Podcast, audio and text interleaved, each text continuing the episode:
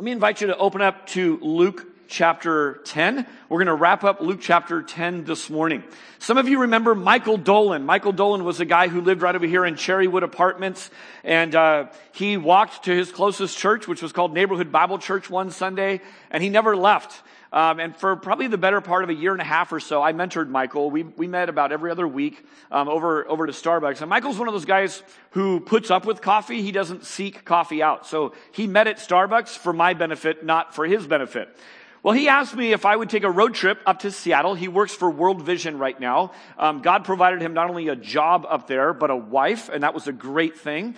Um, so he, uh, he and I took a road trip. We got up to Seattle and we unpacked his things. We put all his furniture together. And, and that first morning we woke up, I was going to fly home that afternoon. So we had all day in, in Seattle to kind of hang out. And, uh, and, he was like, well, what do you want to do? And let's check this out. Let's check that out. And everything he said, I was like, that's all great. But first, coffee, right? I said that because I have my priorities straight. I mean, we're in Seattle for Pete's sake. That was not in his plans whatsoever. He wanted to go right to something. I said, yeah, but first we're going to go get coffee.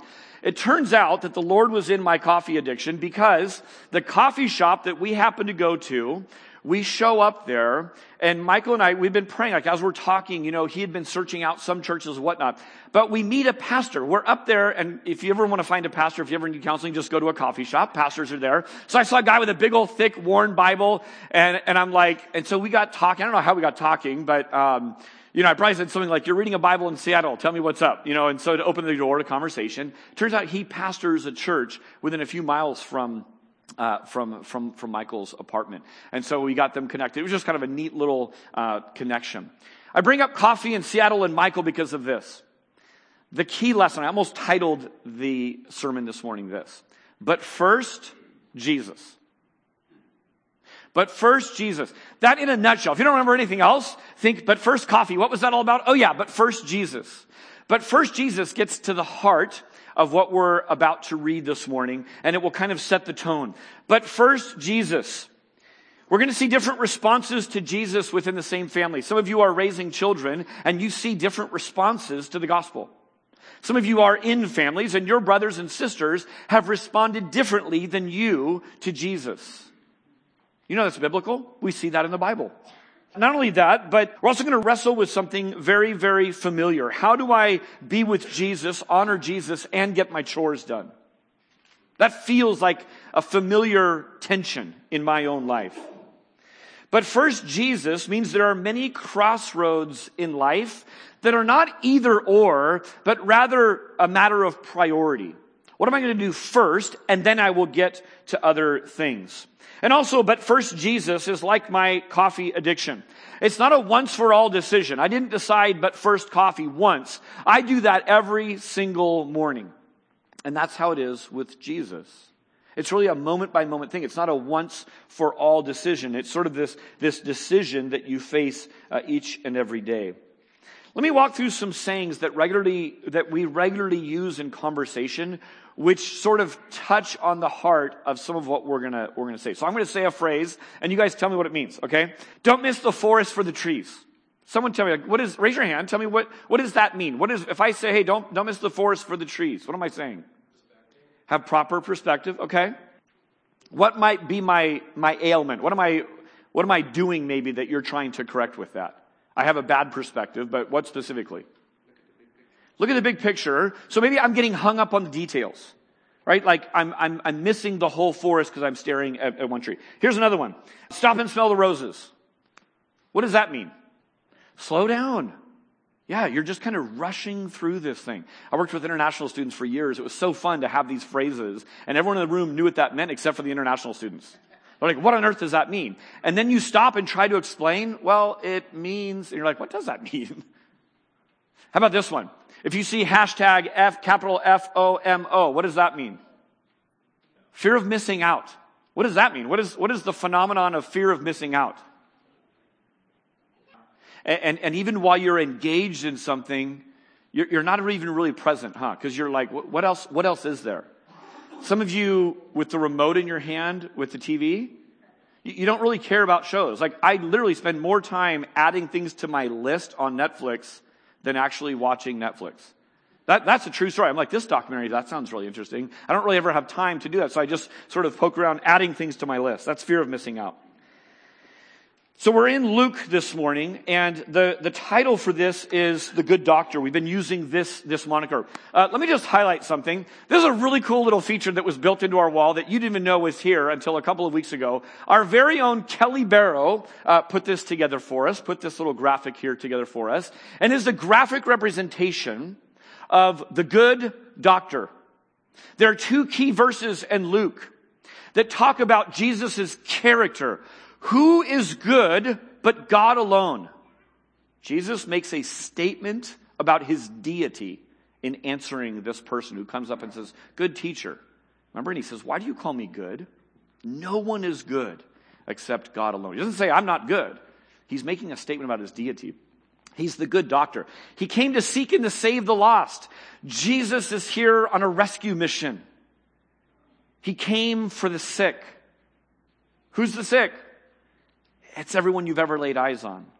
Who gets the medicine? It's only those who perceive themselves as sick and would trust a doctor recommending treatment. That's who. So the good doctor is our, um, our sort of theme for the, for the whole book.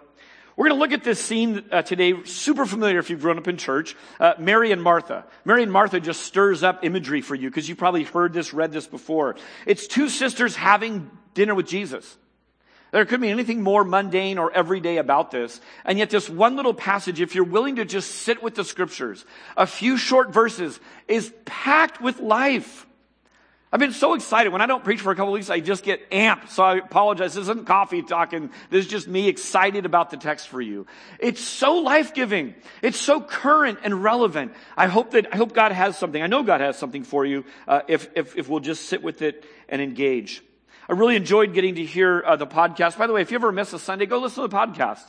I got to hear Angel preach. Um, I got to hear it twice because I understand a little bit of Spanish, so I'd hear him say it in Spanish, and then his daughter would translate. And and he just talked about the the 72 that were sent out. Remember that? Um, and then Ben last week on the the Good Samaritan and what it means to be a good neighbor. Your neighbor is those who you act neighborly to. That's who. Uh, you know, this, this last week's parable, when you take last week's parable, if you take, if you take the, the greatest commandment according to Jesus is love the Lord your God with all your heart, soul, mind, and strength. And the second is like it. What's the second part of the, of the, of the great commandment?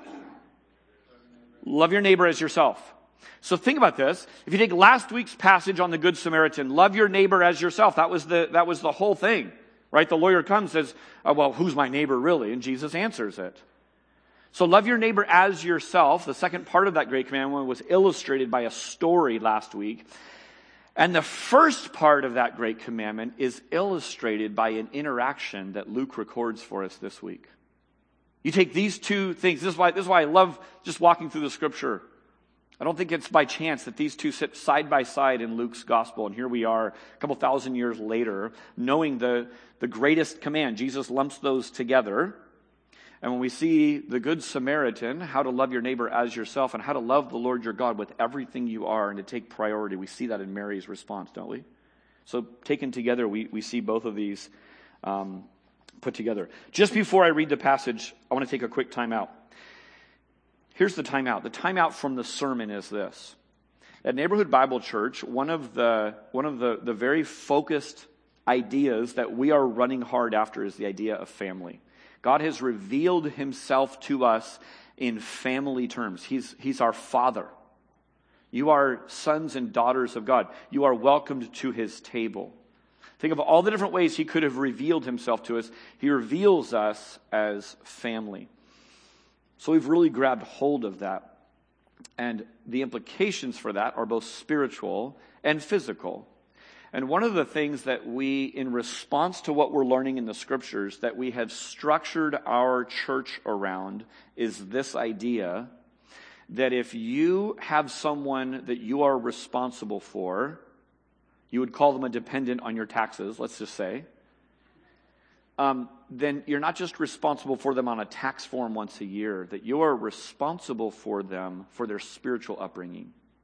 And that rests squarely on your shoulders mom, dad, aunt, uncle, grandma, grandpa. Whoever is bringing you uh, children to church, they, they are the ones, you are the ones responsible for the spiritual climate in your home.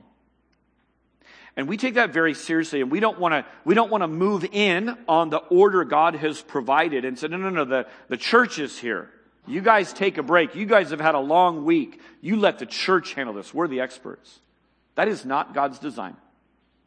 So the way we've structured things around here is to say that everything we do, whether it's kids in service or kids that leave partway through service or whatever else, that we, parents, caregivers, we are instructing our children. And so this morning, here's what we're going to do. We're going to, we're going to model that a little bit. I'm going to read the passage and I'm going to open the floor to just say sort of your response to it. What I want to do is I want to start with the adults. So if you have a driver's license, you're allowed to talk first. And kids, listen up to me for a second. I'm going to get to your input because your input is really important to us. You guys have a childlike perspective because you're children. Many of us have outgrown our childlike perspective. We need to hear what you think about the Bible. But what I want you to do is I want you to sit and listen to your parents. I want you to hear sort of the dialogue that the adults have and sort of listen and learn from that, and then you'll have a chance to speak. Fair enough? All right, so I'm going to read the text, and then we're going to have a little bit of a chit chat, and then I'm going to go on from there. Uh, Luke chapter 10 uh, starting in verse 38. It says this. Now, as they went on their way, Jesus entered a village, and a woman named Martha welcomed him into her home. And she had a sister called Mary, who sat at the Lord's feet and listened to his teaching. But Martha was distracted with much serving. And she went up to him and said, Lord, do you not care that my sister has left me to serve alone? Tell her to help me. But the Lord answered her, Martha, Martha, you are anxious and troubled about so, about many things, but one thing is necessary. Mary has chosen the good portion, which will not be taken away from her. Super familiar passage if you've been around the church, if you've read your Bible much at all. Much has been written and said about it. Let me just kind of open the floor to ask you, starting with the adults, what stands out to you? What from this passage has instructed you in the past? What questions emerge from you? Who do you identify with? Let me leave it kind of open ended. Um, and just as iron sharpens iron, let's, let's hear your questions, your, your comments, sort of your, your thoughts on what we just read. And we'll do it by raise of hands so it's not too chaotic. I know you all want to share all at once right now, but we'll just do it orderly by, by raise of hands. So, what do you think? Does, doesn't have be profound, right? Doesn't have to be, you don't have to have some big pithy thing, but just what, what jumps out to you, James? Okay, I like reading the Bible, but is there a point where I do it too much and neglect other responsibilities? Mm. Yeah. So who, who in, who in the story would, would, would be tempted toward that direction maybe?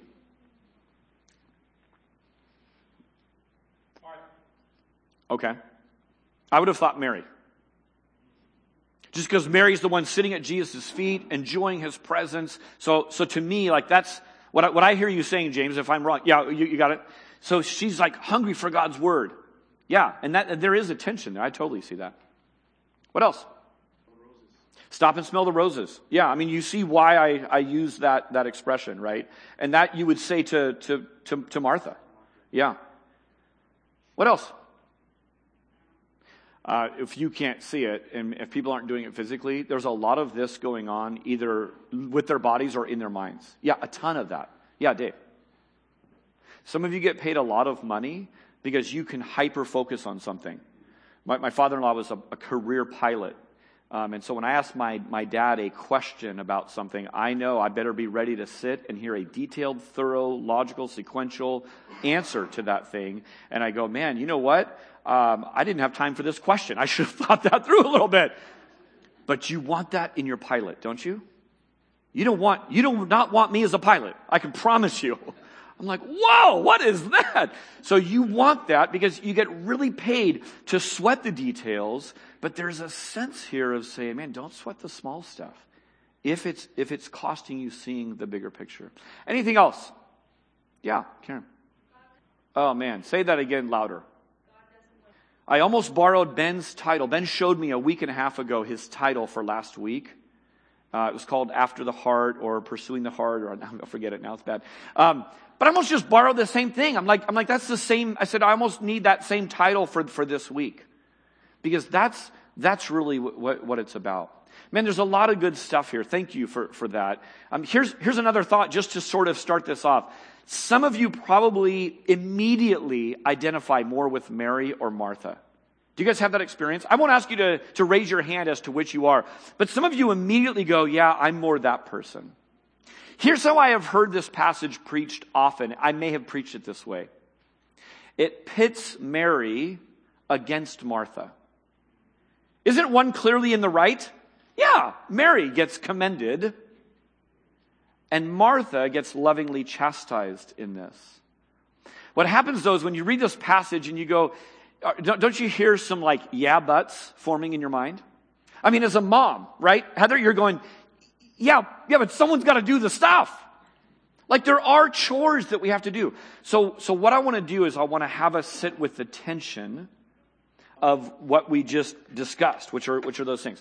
All right, kiddos, do you guys have any feedback to, to Mary Martha. We just read the story about Mary and Martha. Um, what jumps out to you about the story? It's been a long time now since we've read the story. I realize that. But is there any thoughts or ideas that, that you guys have about the story?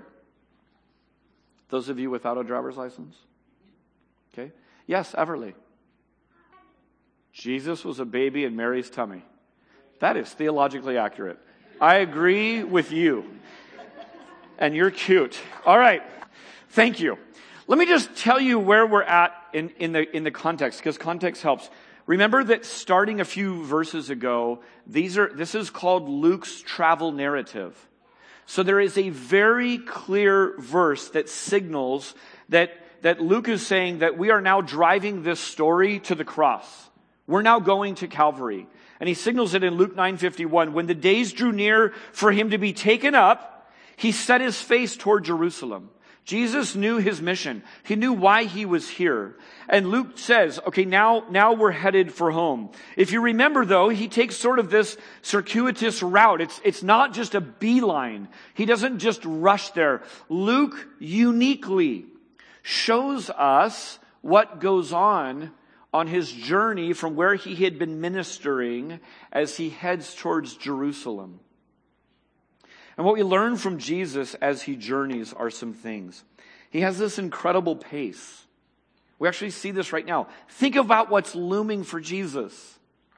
Unimaginable torture, punishment for things he didn't do. That's what's coming as he enters Jerusalem. He knows he's going to be cheered on and then put on the cross, but he has time for people. And instead of ramping up concrete, direct, intense language the way we might do to say, okay, I'm going on a trip, hear me. Do this, do this, do this, do, I need your eyes. Do you got it? There's none of that. What we see is conversation, stories, sort of this, this, this really, um, relational kind of language. And we see this here with Mary and Martha today. We also get to see him between Sundays. We know Jesus taught in the synagogue. We know he had formal teaching times, like the Sermon on the Mount.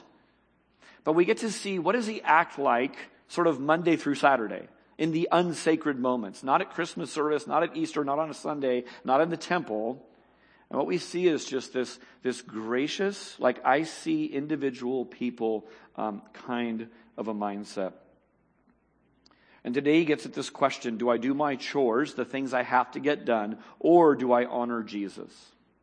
So, first up, what I want to do is I want to look at this through the eyes of Martha and then through Mary. And we're going to have fun with this idea of having Jesus for dinner, okay? So, Martha was having Jesus for dinner, and here's what that meant to her. Do you see that she welcomed him?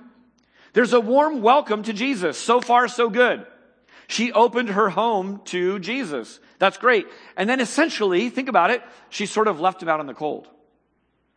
So she gets the first part right by saying, I welcome you into my home. But then there's a sense that she ignores her guest because of all the preparation. Having Jesus for, for dinner meant chores. It meant a to-do list. In case your eyes aren't good enough to read my, my title slide or what's going on here, I just created a mock things project. I use this. You guys probably have a things app of some sort that has your to-do list going. So I just sort of made up one for Martha about what it might have looked like for her. I have a friend that if I stop by her house for a visit, there will be trays of fresh fruit there will be presentation of fresh juice and cups laid out. It'll all be thoughtfully done. And there will sometimes be a, most often, there will be a small gift for me. I am freaked out by that. I'm like, whoa, I, do I, can I pay you? Like, you don't have to do this. This, no, this is too much. One time, my daughter Tegan and I, I think we were out zipping around on the motorcycle. We just popped by. I thought, you know, I'm just going to pop by. I don't make a bunch of work for my friend. So I'm just going to pop by. We popped by, and you know what happened? This person's over here doing stuff, and I'm like, oh my goodness, she's. So she comes back. We go sit in this little sort of court area with her and her daughter, me and Tegan. We're just sort of sweaty motorcycle people. We're just there. Guess what? There's fresh fruit. There's a nice presentation. It's all lined up. And, and, and no matter how much I profusely say, no, you really don't need to do this. You don't need, it's okay. No, I'm just, we're just stopping by. I don't want to make work for you. This is a little cultural clash going on. You know what happens? This woman is right from an area. She was born and raised in an area right near Jesus' area. Culturally, this is still exactly how it is. I promise you today, if I go to this friend's house, it would be a flurry. She would just whip up something quickly. So think about this. Put, your, put yourself in Martha's position for a second. Martha was not being a workaholic. Martha had one thing on her mind, which was this welcome well. There is a visitor here at my door, and that is a huge deal. You come to my house, you aren't getting fresh fruit, I can promise you. I'm like, come on in, eat whatever you want, hang out. I'll be hospitable.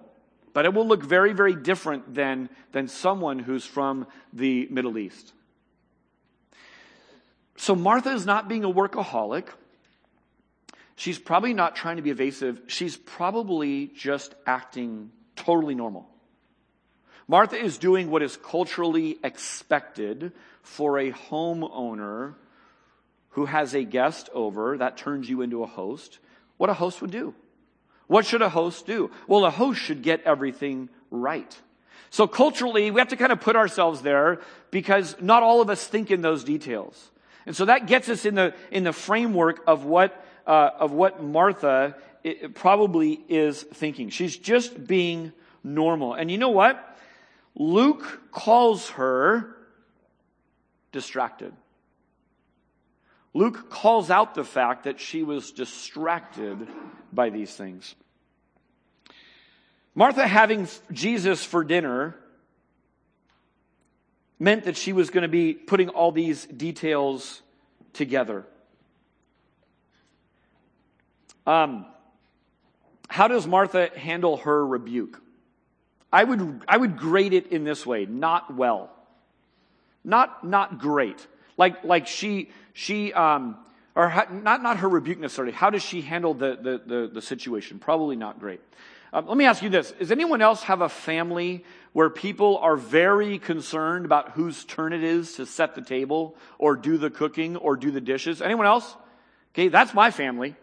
We are very concerned about who set the table last time, who even sat where last time, who's doing the dishes, who's doing the cooking, all of that. Um, let me ask a second question. Do we have anyone else, because we have some experts, do we have anyone else who has an expert at fairness in their home? I mean, just bold declarations of, that's not fair. And there's not an ounce of self-doubt to that proclamation. They know fairness. That, I can tell you, is not fair. I mean, I hear this all the time. We have someone in Martha who is keenly aware of what her sister is doing and not doing. Adults don't tend to outgrow what our, what our kids, you know, we correct our kids for these things, and then we sort of feel the same things, don't we? And then the expert on fairness, she's calling out Mary by saying not fair. So even though it's wrong, it's biblical to be fighting about your chores. Okay. So I'm not commending it to you people. I'm just saying it's in the Bible. Martha has some things going on in her heart and we know what they are. You know how we know? It's the same way we know what's going on in any other person's heart. If I have something going on in my heart, I do one of two things. I speak it out, because out of the, out of the mouth, the heart speaks. Or I act it out. Some of you aren't talkers. I'm a talker. I talk it out. You can tell what's on my heart. Some of you are good at stuffing. I will not say a thing. But you know what? You'll act it out.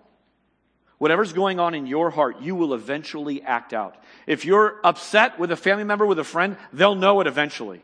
Because you will act it out. Think about Martha. We know exactly what's going on in her heart because she, she acts it out by going to Jesus. She's hoping to have Mary shamed into joining the chores.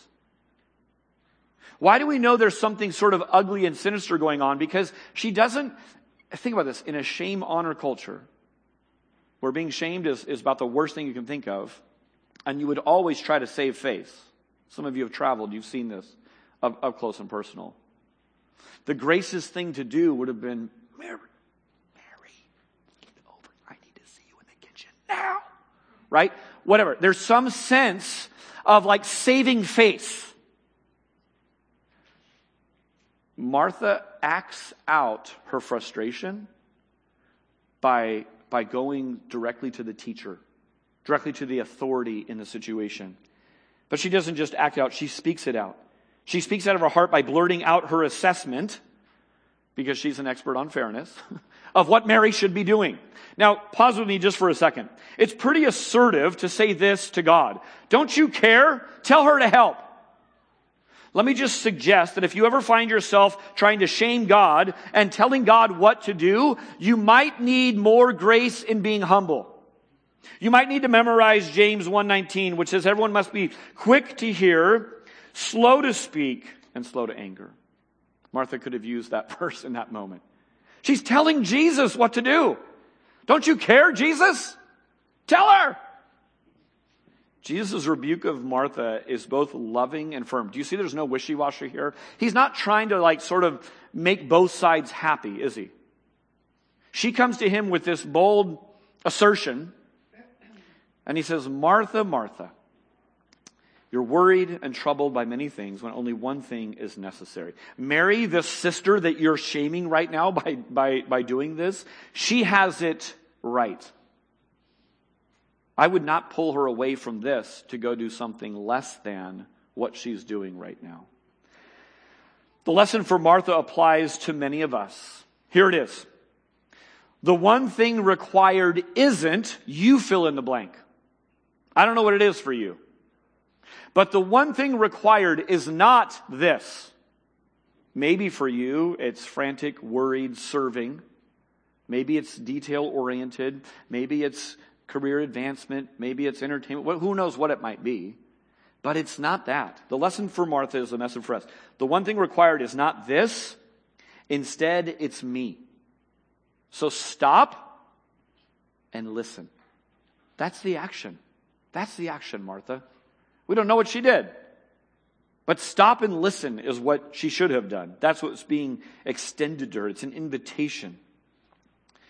You know, so many people get caught up serving and doing good for Jesus, when all along it's exactly the opposite.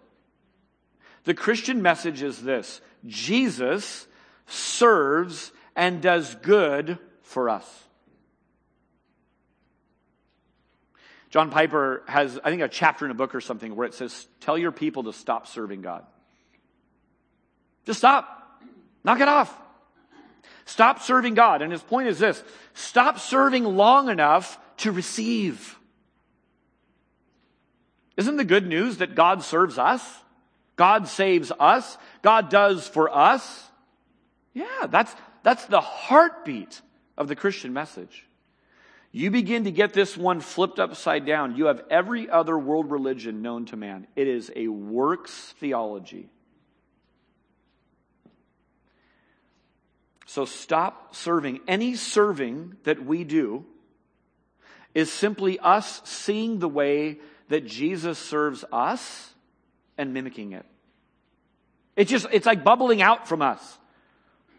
We're, we're just, we're, we're imitators of our Father in heaven, is how Ephesians puts it. Be imitators. We see our, we see our, our God serving us and doing good to us and just giving to us. And we just go, man, we can't help but just, we, we need to go and do the same thing. That's what, that's what serving looks like. The Old Testament makes it clear what does God need from us? Like, what could we really come and bring to God? Does he need a building? Does he need a cool Christmas pageant? Does he need your 10%? We don't have anything we can bring to God that, that adds to his lack in some way. Instead, he invites us, like a loving father, to say, Hey, come participate with me. I delight in doing things through my children. But even as I use you to do my bidding, you receive. We are the recipients even as we serve. Here's the point. The main course was being served and Martha was missing out on the feast. Why? Because she was putting together her own little main course. She totally missed it. So Martha was having Jesus over for dinner, which brings us to Sister Mary. She too was having Jesus for dinner, but in a completely different way. We don't know this, but I would suspect, I would strongly suspect, because I've known people um, from, from Jesus' part of the world, I would strongly suspect that it wasn't that Mary was just cuckoo, like clueless to her social responsibilities. I think she too would have been well aware of the cultural norms of her supposed to have this whole preparation thing going on. And yet she chose not to. She chose not to get wrapped up in this whole big production of dinner. Why? Because something so incredible was in her midst that she sort of got swept up in it, and, and it, it sort of just tunnel visioned her. And the distraction and the noise and things she probably should be tending to, which is what culture, society would be telling her, these little voices, her mom's training, just kind of went away. And she was just locked in on Jesus. So maybe it was a personality thing. Maybe, maybe there was this whole dynamic to sisters and some of you put yourself immediately like, oh, my younger sister's totally Mary. She's always trying to get out of her chores. But, but maybe not. I don't think this is a passage saying live a contemplative Christian life to the exclusion of a life of service to other people. In fact, I know it's not that because the Bible makes it so crystal clear this is a butchered quote, so I didn't quote this, but I love it. I use it for Foster Bay all the time. It's this Worship of God that fails to find our neighbor isn't biblical worship. Lead us in your love, we just sang, to those around us. So I know this isn't just all we're supposed to do is, as James was saying, just read the Bible and forget the chores. That's not what it's saying. And I don't think Mary was just trying to get out of her chores because Jesus commends her. He says she's got it right. So what's going on? Here's, here's what's going on. If Martha acted normal, Mary acted abnormal. The, the, the, the, highlight here that Luke is showing us is two totally different responses to Jesus. Two totally different stances. One stance is quiet, restful, listening, and totally dialed in to the exclusion of whatever else is going on. The other one's frantic and worried about a lot of different things and a lot of busyness going on. That's what Luke is calling out. Normal and abnormal. Upon learning that Jesus was coming for dinner, her to-do list was really short. What was it? It was just go, had one thing, like just go sit with Jesus. Jesus is in my house. What else is there to do? I'm just going to go sit with Jesus. And I think once you start sitting at the feet of Jesus, you just start getting, you, you just, you're, you're oblivious. Maybe Martha was going, maybe, maybe in Martha, Mary just didn't get it because she was so dialed in to Jesus. This whole idea of eating teaches us a lot about our souls. In fact, we eat physically and we eat spiritually. We sort of see this overlay going on right here in this, um, in this little scenario. All of us have outcomes in our lives that can be traced back to our diet. The whole garbage in, garbage out. That works physically, but doesn't it also work in our souls? Garbage comes in through the eye gate, what comes out? Garbage comes in through your ears, what comes out of your mouth? So we can trace our health or lack of health to our diet physically and spiritually. Also, none of us are sustained in a very efficient way. God did not design us to be efficient eaters. I mean, couldn't He have designed us where we eat once a month?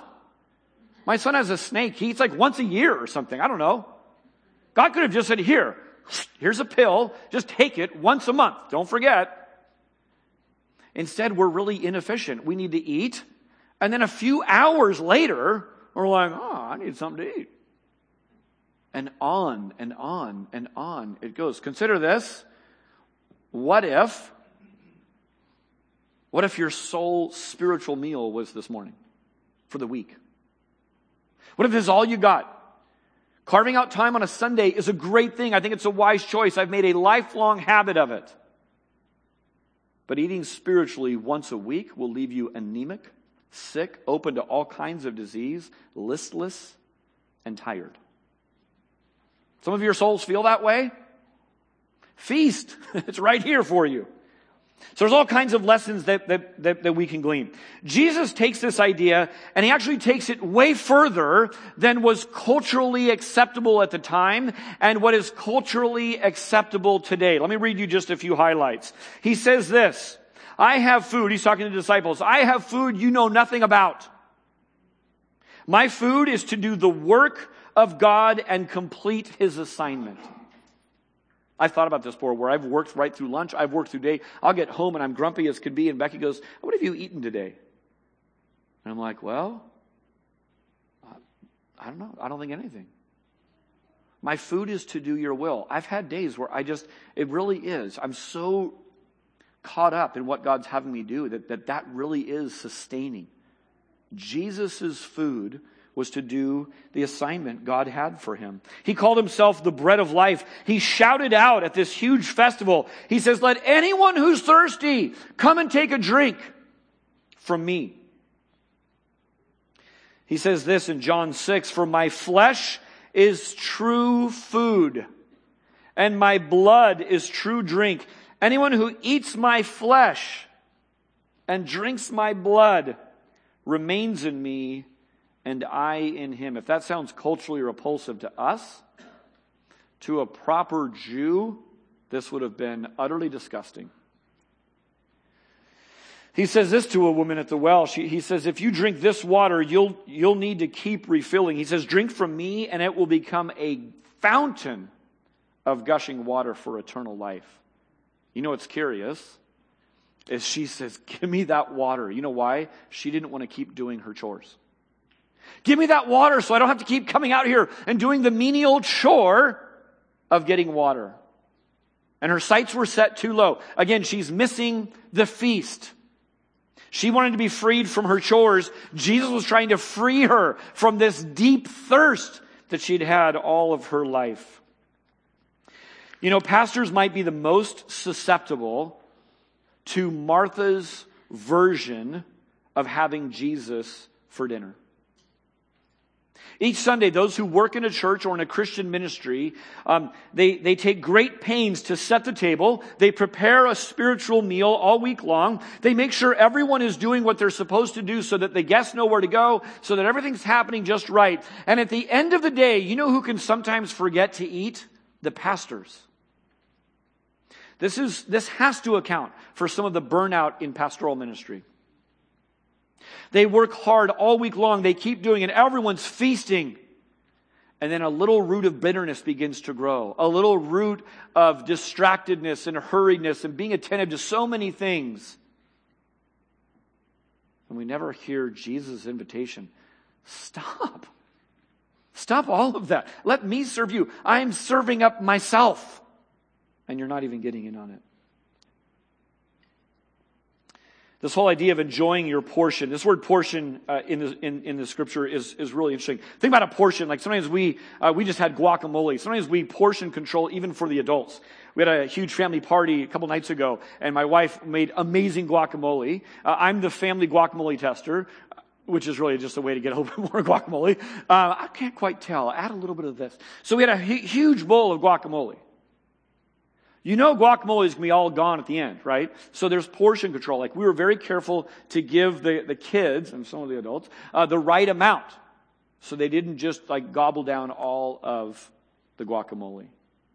Mary's portion, Jesus said, she's, she's enjoying her portion and it won't be taken away from her. This word portion ties to it the word inheritance. And what's interesting is you look at the scriptures all put together, you say this. You, you, you see that God is our inheritance. Part of what happens when we're adopted into a family is we get full inheritance rights. Do you know that legally, when we did our adoptions, that was part of the thing that was that was sort of implied? Is, is that are, is this is this now a full son, a full daughter? Absolutely. It's a really cool, beautiful picture of what we read about in Ephesians.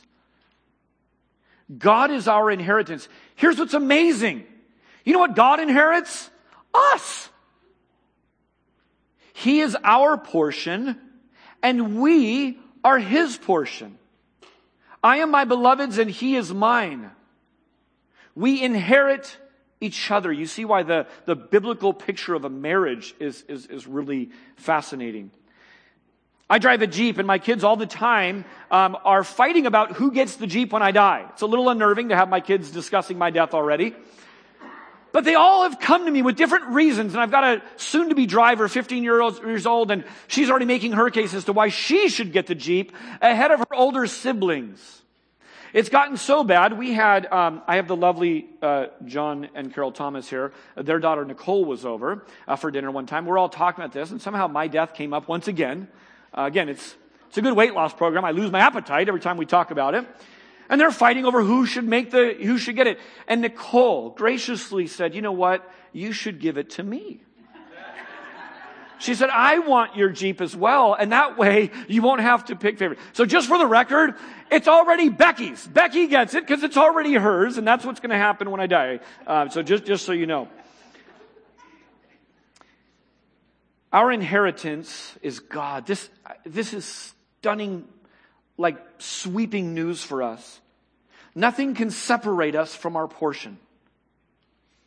Our portion will never be taken away from us. There's no circumstance, there's no power or authority on earth or the spiritual realm that will ever remove our portion from us. Your portion won't wear out, rust, rot, or be stolen. Your portion will never get old or boring. Go look at your old, old, old iPhone. It's lame. It's useless. You used to want that as your portion so bad. Some of you waited in line for it. Seek God first. Seek God most. And all this other stuff has a way of sorting itself out. How do we do that? We do that by staying in earshot of Jesus. Earlier, Jesus said this let these words sink into you. Let the words, don't just hear them, let them sink into your very bones. You know, busyness and even ministry success can blind you to the main course. When the 72 are sent out and they come out and they're super jacked up, the demons obey us. Jesus says, don't get excited that demons depart at your word. Get excited at what? That your name is written in the Lamb's book of life. Be excited that you have an inheritance, a portion. Be excited that you're, you're my beloved. Don't get distracted by side things. You're missing the main course. So back to our original question. Do I do my chores, the things I have to get done? Or do I honor Jesus? Of course, that's a false dichotomy. It's not an either or. Many, many things in life are both and. It's really a discussion about priorities. If you were to take the lessons of Mary and Martha and sort of merge them together, what is sort of a, a portable lesson we could take away from this? Maybe you would come up with this. Maybe we could say, well, maybe the lesson is labor less and listen more. Maybe, but I think we can do better than that. I think the real lesson is this listen first and most. Listen first and most. So it's not just a one time thing. Listen first and most so that you can labor in the right things with the right mind. You actually discover what you are to labor, who you are to pursue, what you are supposed to do, and what you aren't supposed to do by listening. This is how I preach. I try to preach every Sunday. I try to preach every Sunday, not everything that can be taught. I go, Jesus, I'm overwhelmed by what I could say about this. Let me say the right things with the right heart and the right mind in the right way by just sitting at your feet.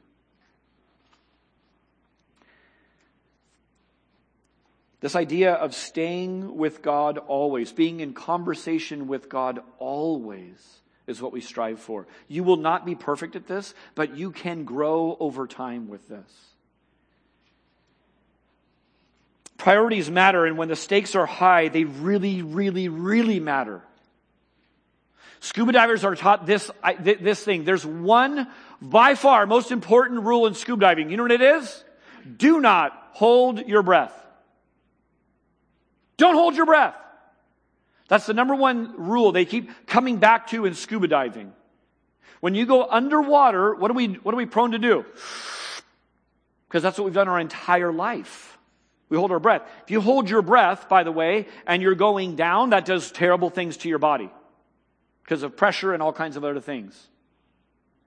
If you hold your breath, you begin to use your air at, at, weird times. If your thing is ever, there's all these rules in scuba diving that have to do with what happens if your regulator gets knocked out. What, you know, make sure you check your amount of air. I mean, it's all about that. Why? Because that's the first and most important thing.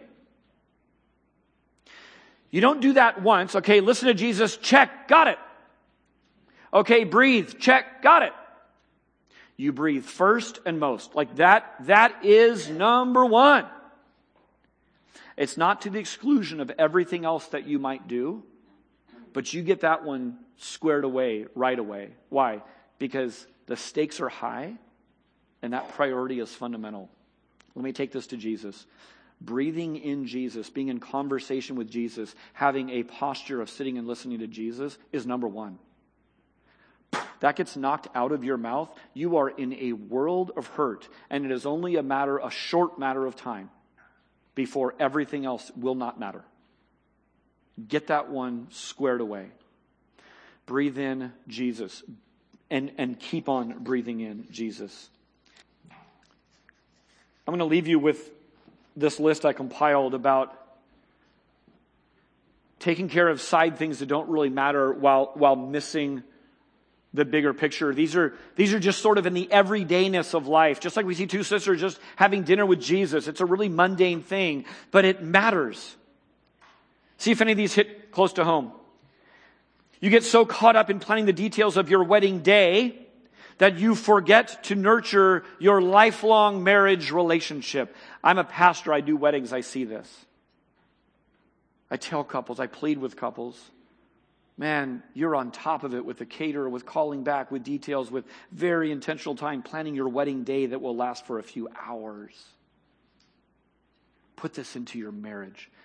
That's a drop in the bucket importance to what this whole day represents. How about this? You go to your kid's soccer day and your, your face is buried in your phone and you only look up when there's cheering. Oh, and then you kind of do a mock clap. And what you miss is this. Every time Junior looks over to see that, that, that, that you see, Junior sees that you don't see. So you're there, but you're distracted by so many things. Oh, that's tempting. Some of you are giving me darts. You're like, now you stop messing with me. Here's another one. You fuss over the details of Christmas Eve service and you forget to welcome the Savior. You don't ever worship, even though the show went off just without a hitch. Here's one more. You host Thanksgiving and you are discontented and grumble and complain the entire day. And on and on it goes. You make your own list. Let me pray.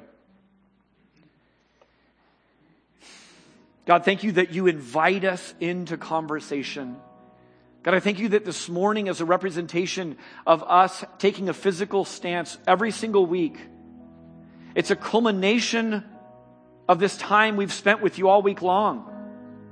And it's a springboard to the coming week. God, our stance on a Sunday morning is to just enjoy you. Even though it's highly participatory, God, we're not doing anything for you. We're not achieving anything. We're celebrating that we're not slaves who are demanded to produce and work hard and fast. God, we're family. We are invited to sit and do nothing in your presence but celebrate you. God, help us to feast on the reality that we are the beloved in Jesus Christ this morning. Help us to just enjoy the friendship that we have with you. God, as we have songs right now that we're going to sing, we sing this lyric, Here's my heart. If we offer you anything, it's not our service. It's not our ingenuity, our passion, our consistency, our accurate theology, our money. God, it's our heart. We give it to you right now. We give you our attention.